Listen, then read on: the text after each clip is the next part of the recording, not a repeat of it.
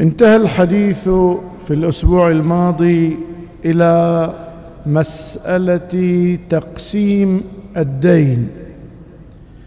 مثلا مات مورث وله ديون عند الناس فجاء له أولاد وهم الورثة وقالوا لما ننتظر كلما سدد مدين وزعنا على الجميع.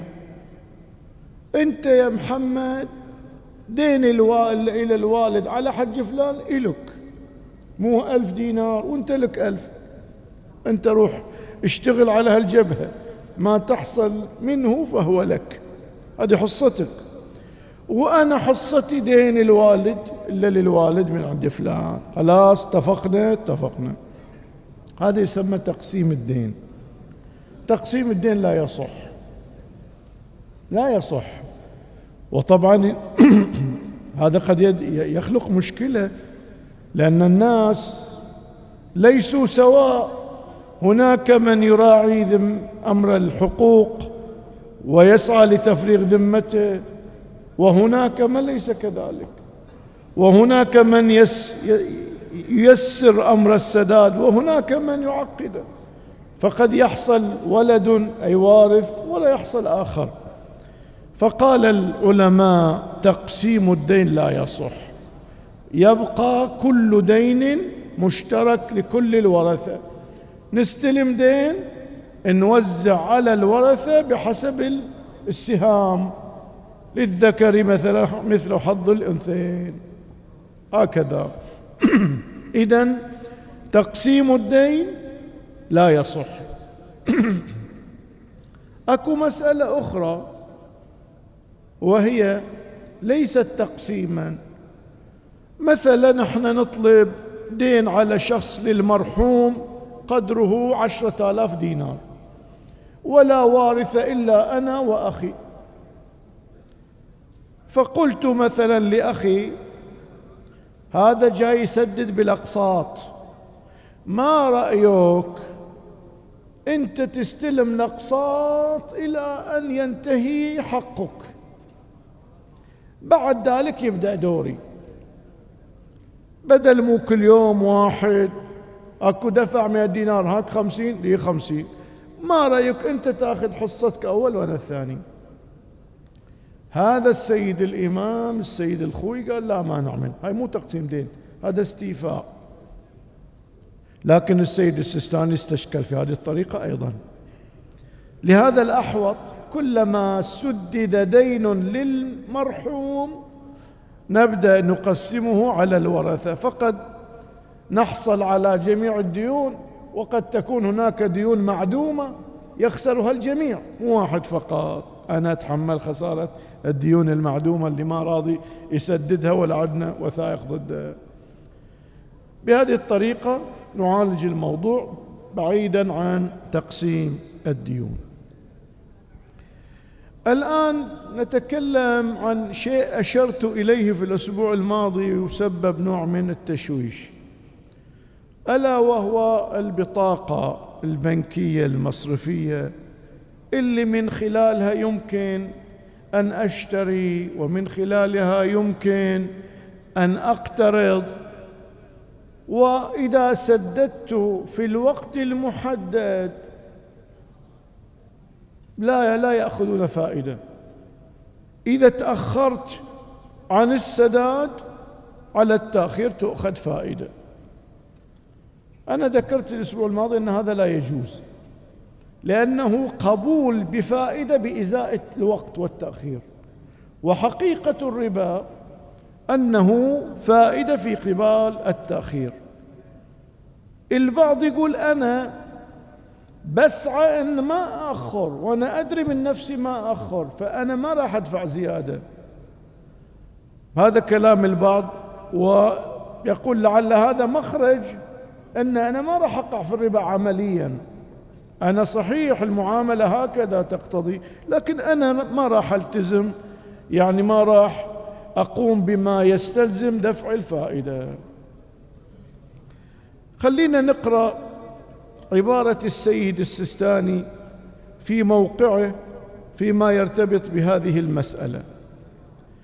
قال حفظه الله لا مانع من اقتناء هذه البطاقة واستخدامها. لكن دفع نسبة من الزيادة مقابل التأخير في تسديد المبلغ إلى البنك إن كان شرطا في قبول البنك للحوالة فهو شرط فاسد وحرام. يعني إذا هذا الشرط أن الزيادة هذه بقبال التأخير. دخلنا في الربا. إذا هو مو شرط أدري بياخذون بس مو كشرط. خب هذا مو كشرط ما في مشكلة.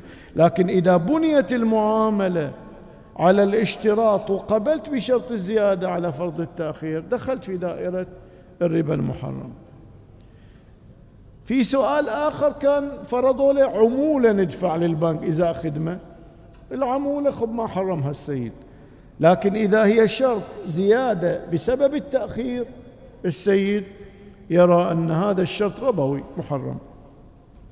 الشرط الربوي مو مو مو صحيح باطل والعقد صحيح. يعني من تعاقد وقبل بشرط الزيادة ووقع في الربا الربا في الواقع الشرط باطل والقرض صحيح. لهذا السيد الخامنائي حفظه الله في مسألة الاقتراض ذكر وجها للتصحيح. قال إذا بتقترض والبنك يشترط فائدة عليك أن لا تنوي قبول شرط الزيادة ولا نية سداد الزيادة إن أمكنك. أنت ما يمكنك لأن الراتب ينزل نفس البنك قبل لا يوصل لجيبك من زمان أخذوا فائدتهم. نيتك بنظر السيد الخامنائي أن لا تقبل شرط الزيادة ونيتك أن لا تسددها لو أمكنك يكفي للتخلص من الحرام. لهذا البعض يقول أنا باخذ بطاقة باخذ فلوس بنوي هذا أن أنا مو قابل شرط الزيادة. ولو أقدر ما أسددها ما سددتها أقدر أدفع في الوقت لأن يأخذون على التأخير ما بأخر. فبهذه الطريقة يصير واحد يتخلص. السيد الخامنائي أيضا في الزيادة عنده تفصيل. المكتب يقول يقول الزيادة أخذوها عليك لما؟ كيف يعني لما؟ السبب. مو أنا متأخر أخذوا زيادة. قال صحيح هذا مفروغ منه لكن الزيادة ما هو توصيفها؟ توصيفها في المعاملة يجعل منها تارة حلالا تارة حراما. كيف سيدنا؟ قال إذا كان السداد للفائدة لأني تأخرت في السداد وهم يشترطون إذا تتأخر تدفع ربا زيادة. يقول هذا حرام. إذا كانت الزيادة كشرط أنك إذا تتخلف بإزاء المدة تدفع فائدة. هذا هو الربا. السيد يقول ما يجوز. يقول له إذا متى يجوز؟ قال إذا لم تكن كذلك بل كانت شرطا جزائيا. كيف يعني شرط جزائي؟ أنا أضرب مثال. تعاقدت يا مقاول على أن ينجز في التاريخ المحدد. إذا يتأخر على كل يوم عشرة دينار. المقاول وقع. هاي شرط جزائي. لأنه لم يفي بمقتضى العقد عليه أن يغرم هذا المقدار الذي ذكرناه كشرط جزائي كمجازات لتخلفه عن الوفاء. فالسيد ذكر في استفتاء جديد أن إذا البنك ياخذ الزيادة كشرط جزائي أنت مفروض تسلم المبلغ في التاريخ الفلاني. ما ناخذ عليك شرط جزائي. لكنك تأخرت عن المتفق. فعندنا شرط جزائي عليك. تتأخر عن الاتفاق ناخذ عليك المبلغ. يقول إذا كان شرطا جزائيا هذا يجوز. إذا السيد يفرق في أمر الزيادة التي سيأخذها البنك بتأخير سداد الأقساط التي استلمتها نقدا أو شراء بالبطاقة عن الوقت الذي اتفقنا على السداد ودخلت في دائرة التأخير وهناك شرط جزائي إذا تتأخر تدفع. يقول هذا مو ربا شرط جزائي. فالطريقة لا لا يكون حراما. طبعا واحد يقول أنا باخذ فلوس ما بشتري بها. هناك حلول طرحها الفقهاء للاقتراض من البنوك الربوية. لكني أجد أن وقتها لم يحن في الدورة الفقهية هذه. بيجي إن شاء الله. إن شاء الله كيف آخذ قروض بنكية والبنك ربوي ولا أقع في الربا؟ ما هي المخارج؟ هناك مخارج مختلف فيها. هذا السيد سيستاني يقبل هالمخرج. السيد الخامنئي يطرح مخرج آخر. إن شاء الله بيجي في وقته بعد هذه المسائل. نجي الآن لمسألة إذا حل وقت الدين. تتذكرون إحنا ذكرنا بأن إذا حل وقت الدين وطالب الدائن يجب السداد. حرام أتأخر.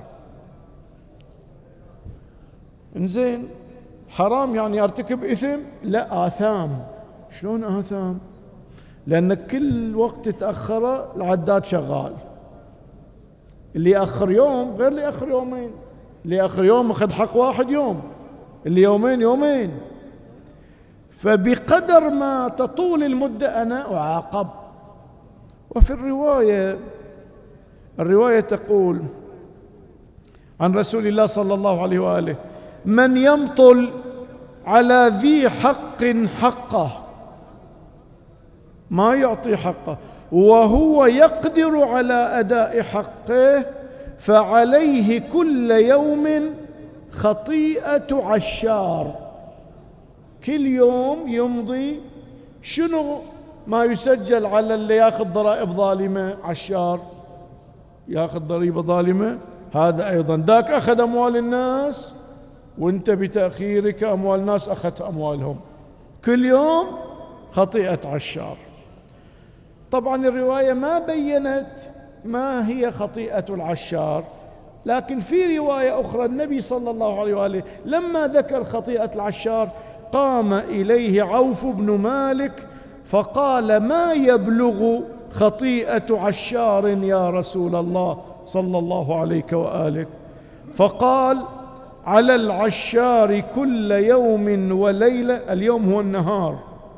كل يوم وليلة لعنة الله والملائكة والناس أجمعين. ومن يلعنه الله فلن تجد له نصيرا. ما له نصير.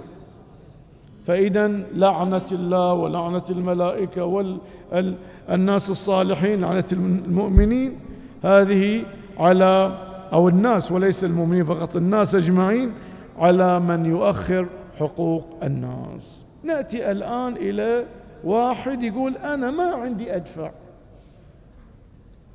ما عندي أنا ما عندي أدفع. تارة لا أتوفر على المال ولا على طريق للحصول على المال للسداد. في هذه الحالة علي النية أن أنوي أنه إذا الله أمكنني أسدد. ومن كان ذو عسرة فنظرة إلى ميسرة. أنا نية السداد مجرد يجي أسدد. لأن البعض ما يسدد. يشوفونه مسافر ورايح وجاي. وهذه نقطة نشير لها إشارة. بعض الأحيان إنسان سفرة رايحة سفرة جاية. والدين ما ما عندي. ما عندك هالسفرات. ما يصير. بعض الأحيان يقول لا هذه السفرة مي من عندي. أصلا جايتني بذل واحد متبرع لي بسفرة. صحيح. ما أعطاك تسدد ديونك أعطاك سفرة.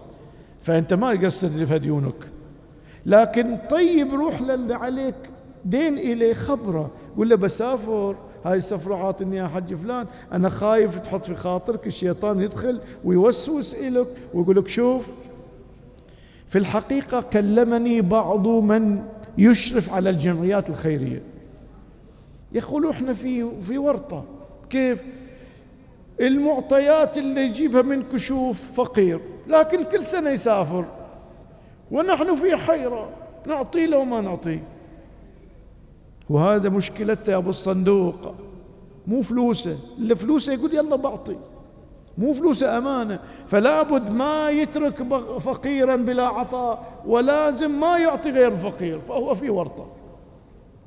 لهذا نقول يا فقراء يا فقراء إذا اعطاك واحد سفرة وأنت تشعر أن الطرف الآخر قد يفهم القضية خطأ خبره قول لي أنا ما عندي أدفع. هذه كلها السفرة من عطية من شخص أو باذل لي لازم أروح وياه. على أساس لا الجمعية تفهم خطأ ولا صاحب الدين الآخر الشيطان يلعب ويوسوس له يقول هذا ما يسدد وعليه لعنة الله والملائكة والناس أجمعين. لا يكون كذلك. والحمد لله رب العالمين. وصل اللهم على محمد وآله الطيبين الطاهرين.